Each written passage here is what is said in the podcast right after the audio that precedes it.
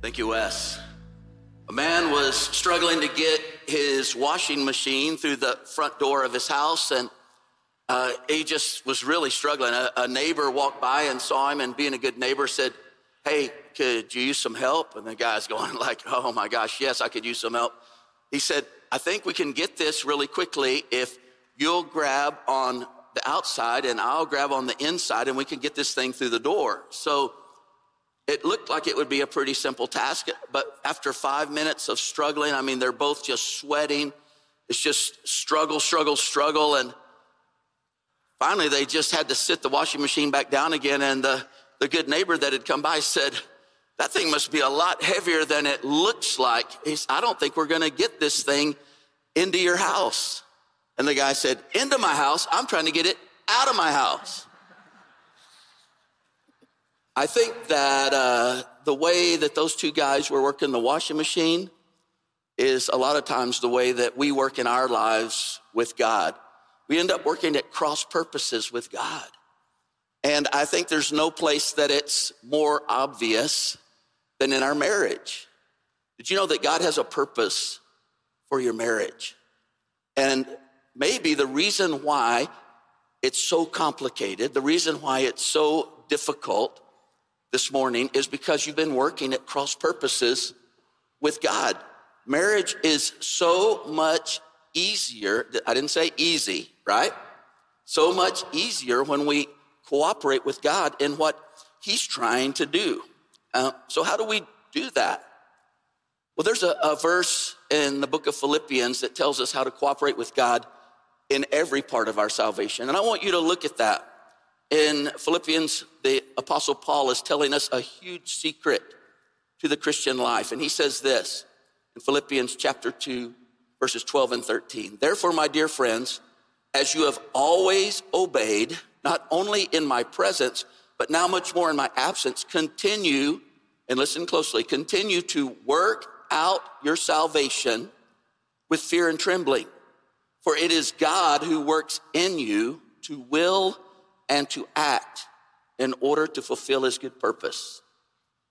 These verses say that in your life, in your salvation, God has a part and you have a part. What is your part? Your part is to work out your salvation. Now, notice it doesn't say work for your salvation, right? If you've been around here very long, you know that we've discovered that the Bible says you can't work for your salvation. If you're here this morning and thinking, well, I hope my good outweighs my bad. I'm going to work really hard for God and try to do good things. It's, that's not going to work. It's like the songs we were singing. It's all His grace and mercy. In fact, listen to what the Bible teaches in Ephesians 2 8 and 9. It says this It is by God's grace that you're saved through faith. And even the faith is not of yourselves, it is the gift of God, not of works. So no one could boast. So you can't work for your salvation. It's a free gift that Jesus gave us on the cross. And as we receive that and say, I want you to be the Lord of my life, I receive the gift that you gave me on the cross of opening that way of salvation, we become a believer. But just as you can't work for your salvation, the same really holds true in marriage. Did you know that? The Bible never says, make your marriage work. That's God's job. Did you know that? God's job is to make your marriage work. You can't make your marriage work. You can't fix or save or change your spouse. Did you know that? Or your kid for that matter, right? That's God's job.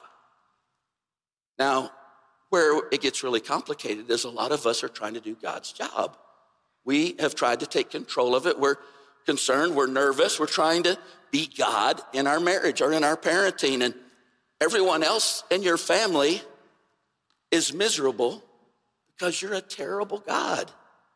And you're miserable because you're trying to do a job that isn't yours. So you can trust that God is working in you so that you can work out some of this that He's worked in. We're going to be talking a lot about some of this in the next few weeks.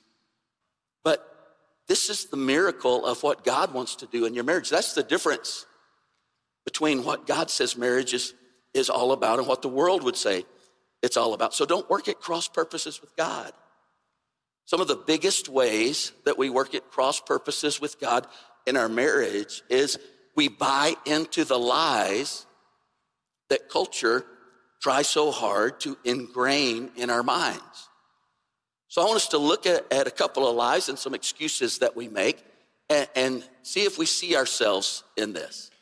Last week, Mess, Wes, not Mess, Wes, Wes shared a message, a powerful message. If you haven't listened to that, if you weren't here last weekend, I want you to go back and listen to that this week. But he talked about some of the foundations for our life, the spiritual foundations we need for having a smart home. And we talked about lies that we believe, excuses that we make, and, and how we need to throw all of those things out and take the next right step in our lives. And um, today, like Mark said, we want to look at some of those things related to marriage. The first lie I want you to see this morning is that my marriage shouldn't be hard. How many of you have believed that at some point. Maybe when you first got married, right, and everything's still rosy. Wes also shared um, the thought last weekend that, that we can choose our hard. And he said, marriage is hard, divorce is hard, choose your hard. And I think it's important for us to think about that and remember that. Sometimes when we get married and we, we've fallen in love and get married, we forget that marriage is hard. We forget that it's going to take a lot of hard work for us. And when struggles come, we fall into believing this lie. Well, if I had married the right person, it wouldn't be hard. You know, this shouldn't be a hard thing. We must not be right for each other. I must have made a mistake. This must be the wrong person. But nothing could be further from the truth. Every marriage is hard. Good marriages, bad marriages, they're all hard. Listen to what the Bible tells us about it. 1 Corinthians 7:28 says, "But know that marriage is not easy, and those who marry will face hard times. That's in the Bible, right? I like how the, the Amplified translation says it. It says it this way Those who marry will have special challenges in ladies, this life. Ladies, look at your significant other and say, You are indeed a special challenge. Just say that out loud. and, and I will confirm that Mark has been a special challenge I have been. all these years and continues to Very be. Very special. Um, but the Bible doesn't say you might face hard times and special challenges. It says you will. If you're married, you will. So write it down. If you're a newlywed and you haven't faced them yet, know it's coming. If you've been married for any length of time, you know that's already true, right? Any marriage that is healthy and happy through the years is a marriage that has been worked on because it's been hard. It's had continual work put into it. Psychologist Dr. Chris Thurman says that hard work in marriage often suggests that you've married the right person, not the wrong person. I definitely married the right person. have you ever thought about it? Hard work reflects the fact that all of us have things that, that we need to improve, things that we need to work on in order to be all that God wants us to be. Problems in your marriage aren't a signal that you should leave the marriage, but they're a signal that God is ready and waiting to do the hard work with you if you'll cooperate with Him. He wants to work through those unhealthy patterns, those unhealthy habits that you've established over the course of your life. He wants to change you and develop you and make you into what He wants you to be. And honestly, you need your spouse to be able to do that. He uses your spouse in your life to produce those things in you. Our son in law bought our daughter Ashley a pottery wheel for Christmas. And I don't know a whole lot about making pottery, but it got me thinking about the fact that the Bible describes God as a potter and we're the clay, that he's working and forming the clay. But I was thinking about Ashley and the potter's wheel. I mean, what do they do? They take a lump of clay, they throw it onto this wheel that is hard and immovable and it's spinning all around.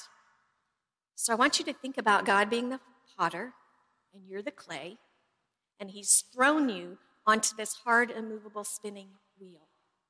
Now, some of you are thinking, that is exactly what my marriage feels like right now. That's your spouse, and God is going to use that to form you into what He wants you to be, to form you into something useful, something of beauty. That's what He designed marriage to do. It's not just for our happiness, although you'll find happiness in marriage. It's not just for you to get your needs met, although your spouse will meet some of those needs, but it's because God is working on you. He's using your spouse and he wants to make you who he designed you to be. If you bail out on this marriage, thinking it's too tough, I mean, the next one's not going to be any easier.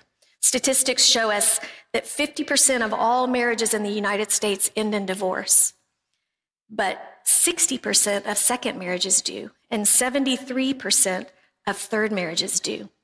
So it will only get harder if you keep looking and trying again. Looking for someone to be easy, that would be easy to be married to, honestly, is just a fantasy because none of us are easy. And if you think, you know, if grass is greener on the other side, the truth is the grass is greener where it's tended to. And so if you begin to tend to your relationship, you'll find it becoming greener and better and healthier. So if you're struggling in your relationship today, Mark and I want to tell you get excited because God at work. God, God is at work. Right. He's he's right there. He's willing and ready to do the work that needs to be done to help you do that. But know that marriage is hard, relationships are messy. We're messy. My mom always says there's no perfect marriages because there are no perfect people. And that's just the truth. So, so far we've learned that one of you is a lump and one of you is a crazy spinning wheel. Exactly. okay. I'm going to say you're the crazy spinning wheel. Oh, lump. I'm the lump. It's pretty true. The second lie we often believe about marriage is that I shouldn't have to change. I mean, have you ever said to your spouse, if you really loved me, you'd accept me just like I am? For sure. I mean, we've all said that, right? At least you've thought it. Or you may have said, you know, this is just how I am. I've always been this way. You need to just accept me how I am. This is my personality. This is who God made me to be you know, the argumentative, irritable person that we become in that relationship. If you have said those things and you've fallen into believing this lie that I shouldn't have to change, believing the lie that, that in a good marriage, that spouses don't have to or they shouldn't have to make changes for each other. It's just not true. The truth is that marriage requires change. The problem is that so often we go into these relationships and yeah, we think there needs to be change, but who do we think needs to change? The other person, right? Instead of looking at ourselves and looking at the things that God may be trying to do and the things that He wants to change in us, the issue isn't, should I have to change to make my marriage better? The issue is, what do I need to change? to make my marriage better. God requires that we work on our weaknesses and having an intimate relationship, you're going to have lots of chances to work on your weaknesses. Hebrews 12, 14 says this, make every effort to live in peace with all men and to be holy. If we're going to do what that verse commands us to do, I mean, it's going to require change on our part, right? I don't know about you, but I'm not holy yet. So it's going to require a constant change, making adjustments to one another whenever it's required of us. I don't know if anyone here is a diabetic and has to use daily insulin, but I think of it kind of in that picture. If you are that person, what do you have to do every day? You get up in the morning, you check your blood insulin level, level right, your blood sugar level. You have to, based on that, decide, you know, what are you going to eat today? What kind of exercise do you need? How much insulin are you going to take today? And for many people, it's multiple times over the course of the day that they have to do those things. They have to pay special care and attention and monitoring and making adjustments so that they can keep their good health, right? And what happens if they don't? Well, eventually they're going to die. It may be quick, it may stretch out over time, but that's the end result if they don't take the care and attention that they need to to their health. Our relationships, our marriages are the very same way. If we don't make every effort, like that scripture says, to live at peace and to be holy, our relationships are going to die over time. Obviously, the idea of holiness is going to require change on our part, but God never intended us to get married and stay the same. That was not his plan. I think it's a lie for us is sometimes hard because maybe if you're like me, you start thinking, you know, the enemy whispers another thought in your head, and you think, well, Mark's not making any effort to change, so I'm not going to either. I mean, if he doesn't do it, why would I do that? That's not fair. Go back to the diabetic for a minute. What if they did that? You know, my husband's not checking his blood sugar level. I'm not going to do that today. I mean, that's not fair. Well, who gets hurt? Diabetic may even lose their life. In your marriage, in your relationships, it's the same way. If I say, well, Mark's not willing to make any changes, he's not doing anything, who gets hurt? I do. Because I've missed out on the opportunities that God has for me to make changes, to become more like Him, to be who He wants me to be. I get hurt. I lose out. I have to make the choice that's best for me in my marriage, and that's what it is. Choose to make changes, choose to monitor the relationship, to monitor my relationship with God, and, and make the changes that are necessary. So, so far we've learned that one of you's a lump, one of you's a crazy spinning wheel, and marriage is like having low blood sugar. So we're excited. we believe some of those lies, and then we come to excuses. One of the ones I hear all the time as a pastor, we just outgrew each other. You ever said that? We just outgrew each other. The idea that people can outgrow each other is a really popular excuse, but it's just not true. Not if it's real growth, not if it's spiritual growth. The man was packing his suitcase, marriage done. I mean, he had tried and tried and tried. This obviously wasn't going to work. His wife's in the other room sobbing. And his little four and a half year old son comes into the room and says, Daddy, please don't leave. And the man just breaks down crying. But he's desperate. What does he do now? God, what can I do now? That was about year six in our marriage. So we know what we're talking about. But Laura, in year six, went through, experienced a time of tremendous personal growth. She started getting counseling, and her life took a, a sudden and dramatic jump in how she lived her life, how she saw the world. She was more self aware, more patient with me and the kids, and, and just seemed to enjoy life more. Now, Laura could have looked at me, the same old, unevolved Mark, right? I've just outgrown you. Instead, her growth allowed her to see our relationship in a different light because she was growing closer to God. In her eyes, I even looked like a better husband than I did before. She started noticing some of the little things that I had been doing for her all along. It was almost as if I had evolved along with her, even though I hadn't put in that effort. She saw more pluses in me and less minuses. She was more patient with what I now know was just a, a terrible ADHD that finally I'm working on because I didn't even know I had it. Did she grow annoyed with me that I wasn't growing? No, didn't. She was happier and more fulfilled in and out of our relationship. Personal growth makes a person a better person.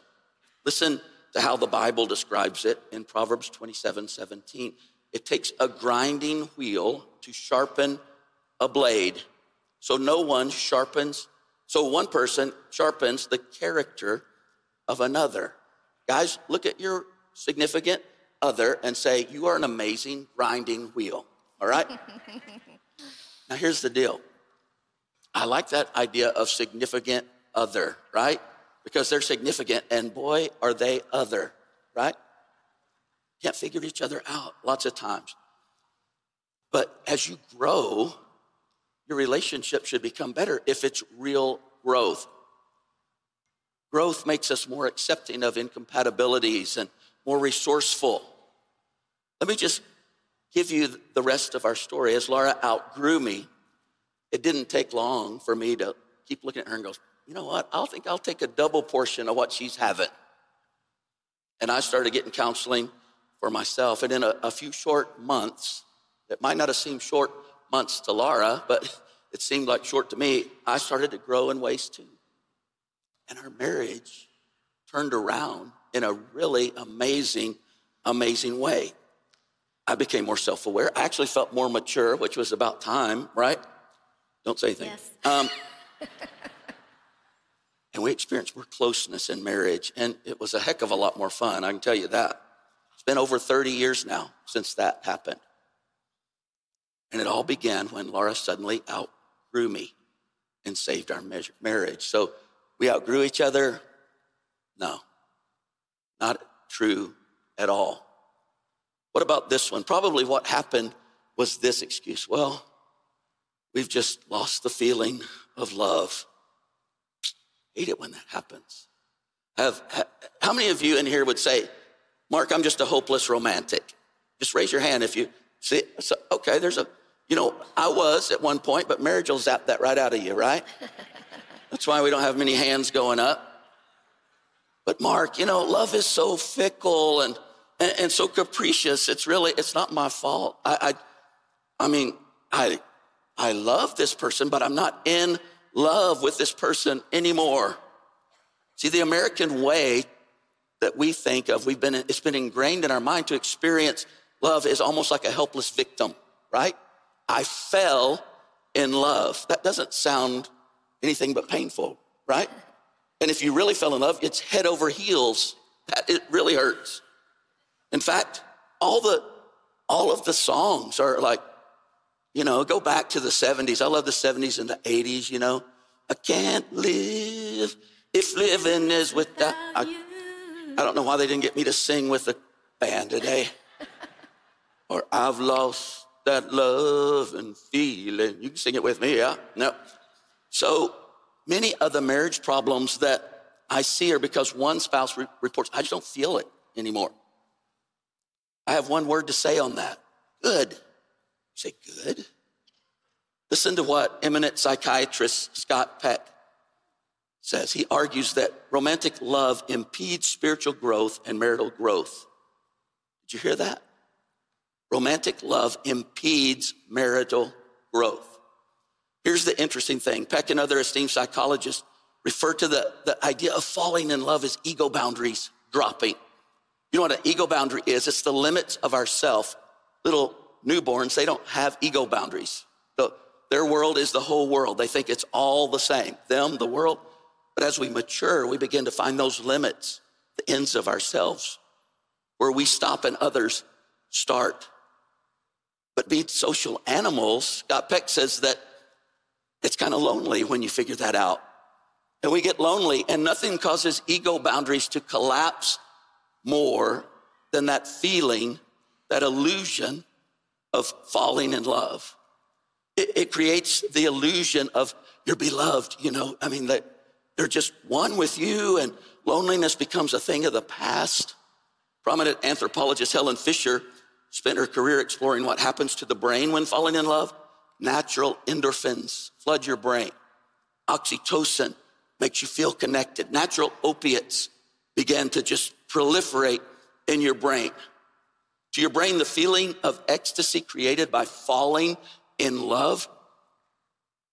Well, why did you marry him? Well, you were drugged.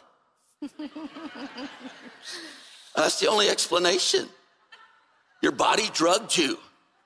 And Scott Peck says this temporary collapse of ego boundaries that constitutes falling in love is a trick that our genes pull on our minds to enhance sexual pairing and the survival of the species.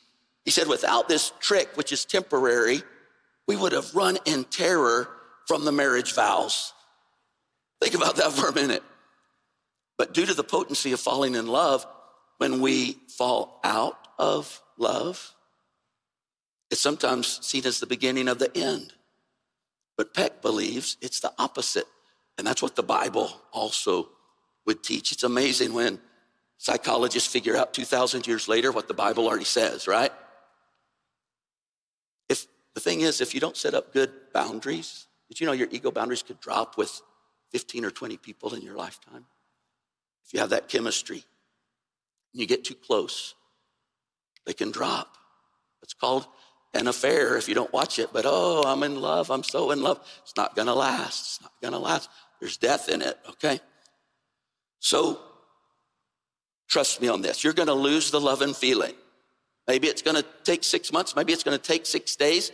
Some of you lost it on the honeymoon, right? But here's the Bible's perspective love is not a feeling, love is a verb. Feelings come and go. They, they change moment by moment. They're not a reliable gauge. Love is so much more than a, a feeling. It's a commitment to act lovingly when the feelings aren't there. We're going to go in depth about some of these things in our marriage workshop in February. I hope you'll come and be a part. Really specific things. You see, you didn't agree to stay married to your spouse until you don't feel love anymore, right? You made commitments. You may have even brought children into the equation. Think about that as a parent. How many times have you said, you know what? I'm getting out of this parenthood thing. I'm done. You don't do that, do you? I'm just leaving them at the church nursery. I ain't not, I'm not picking them up. Uh-uh, I'm not going to do it.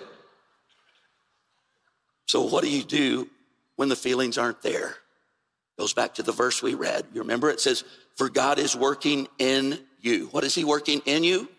Giving you the desire and the power to do what pleases him.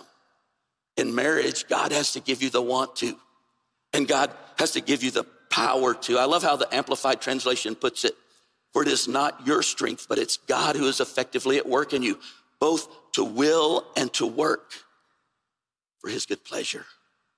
It's not up to you. Isn't that a relief? It's up to him. How do you do this? You got to take each small right step. The verse right before it said, obeying God with deep reverence. Your job is to obey. God's job is to give you the will, the want to, and the ability to.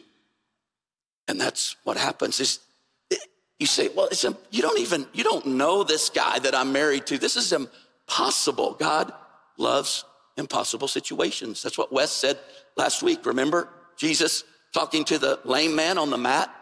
And what did he tell him? Rise up and walk. And that guy could have gone like, well, you're just making fun of me now. I can't rise up and walk. No, he tried. He tried it.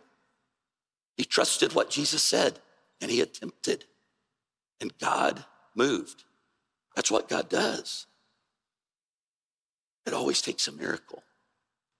Marriages take a miracle.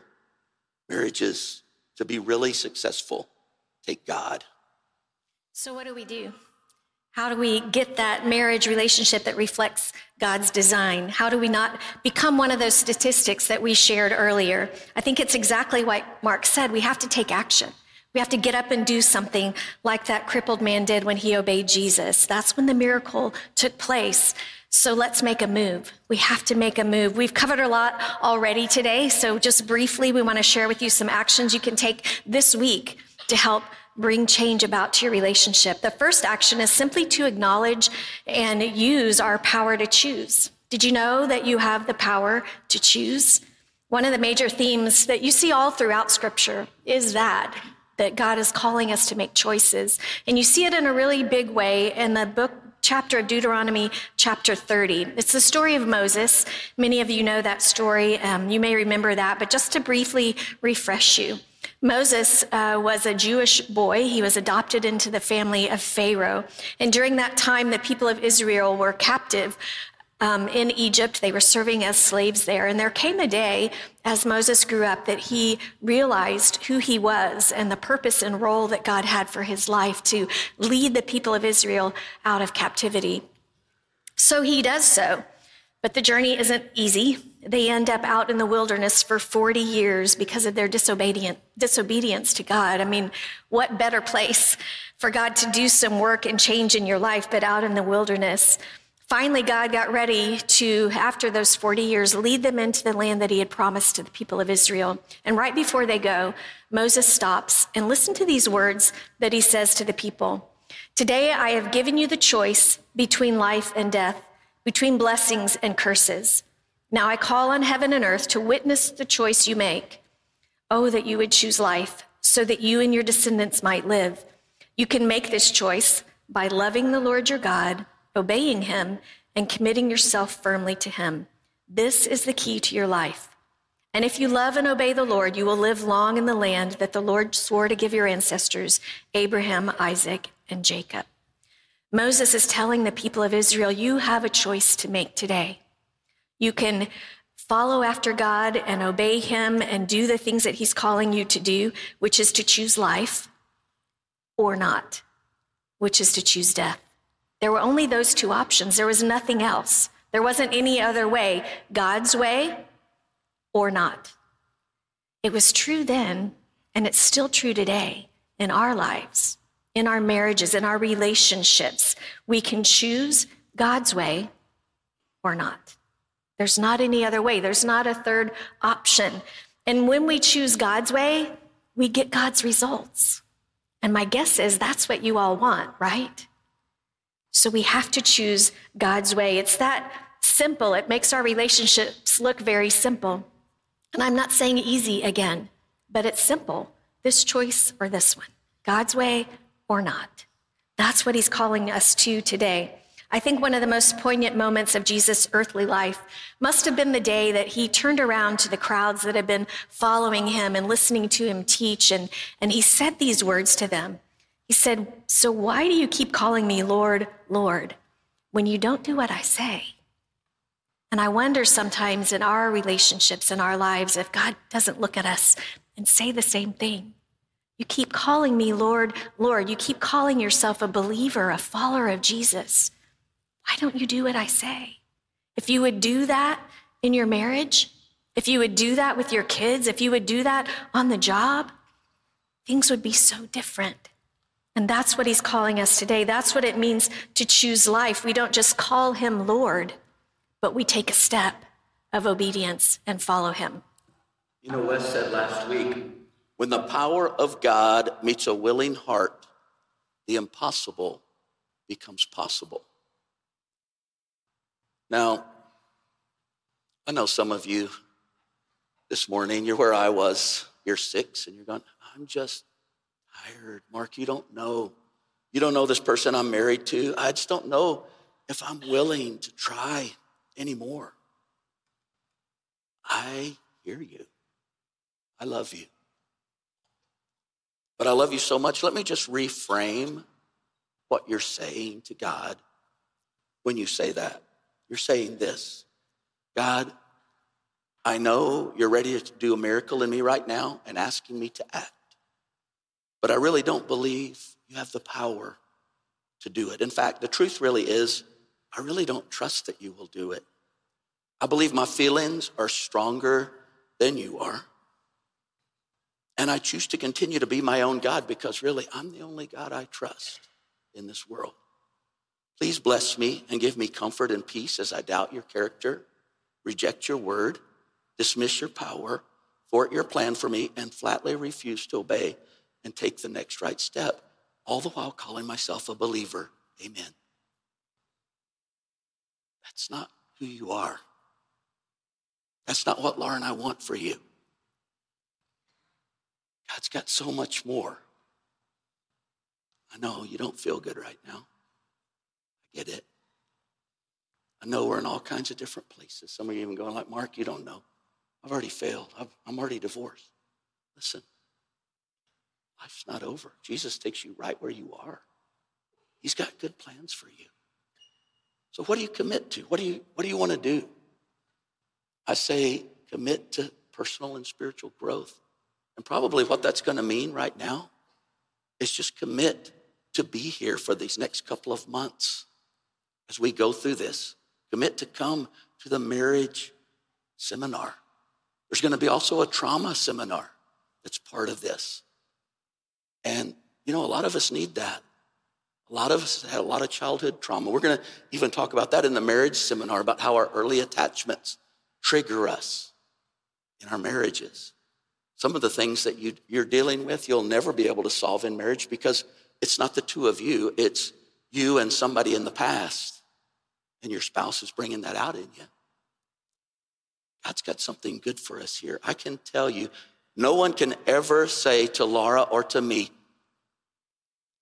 my marriage is beyond help because that was us. I mean, I'm telling you, if you could have been in my place and saw how desperate, that's why I'm appealing to you right now. I needed someone to appeal to me in that moment. It was my four and a half year old son that just said, please don't leave. And that's what I want to say to you. Please don't leave. Let's leave room for the power of God. Let's watch what He can do. Would you just close your eyes with me?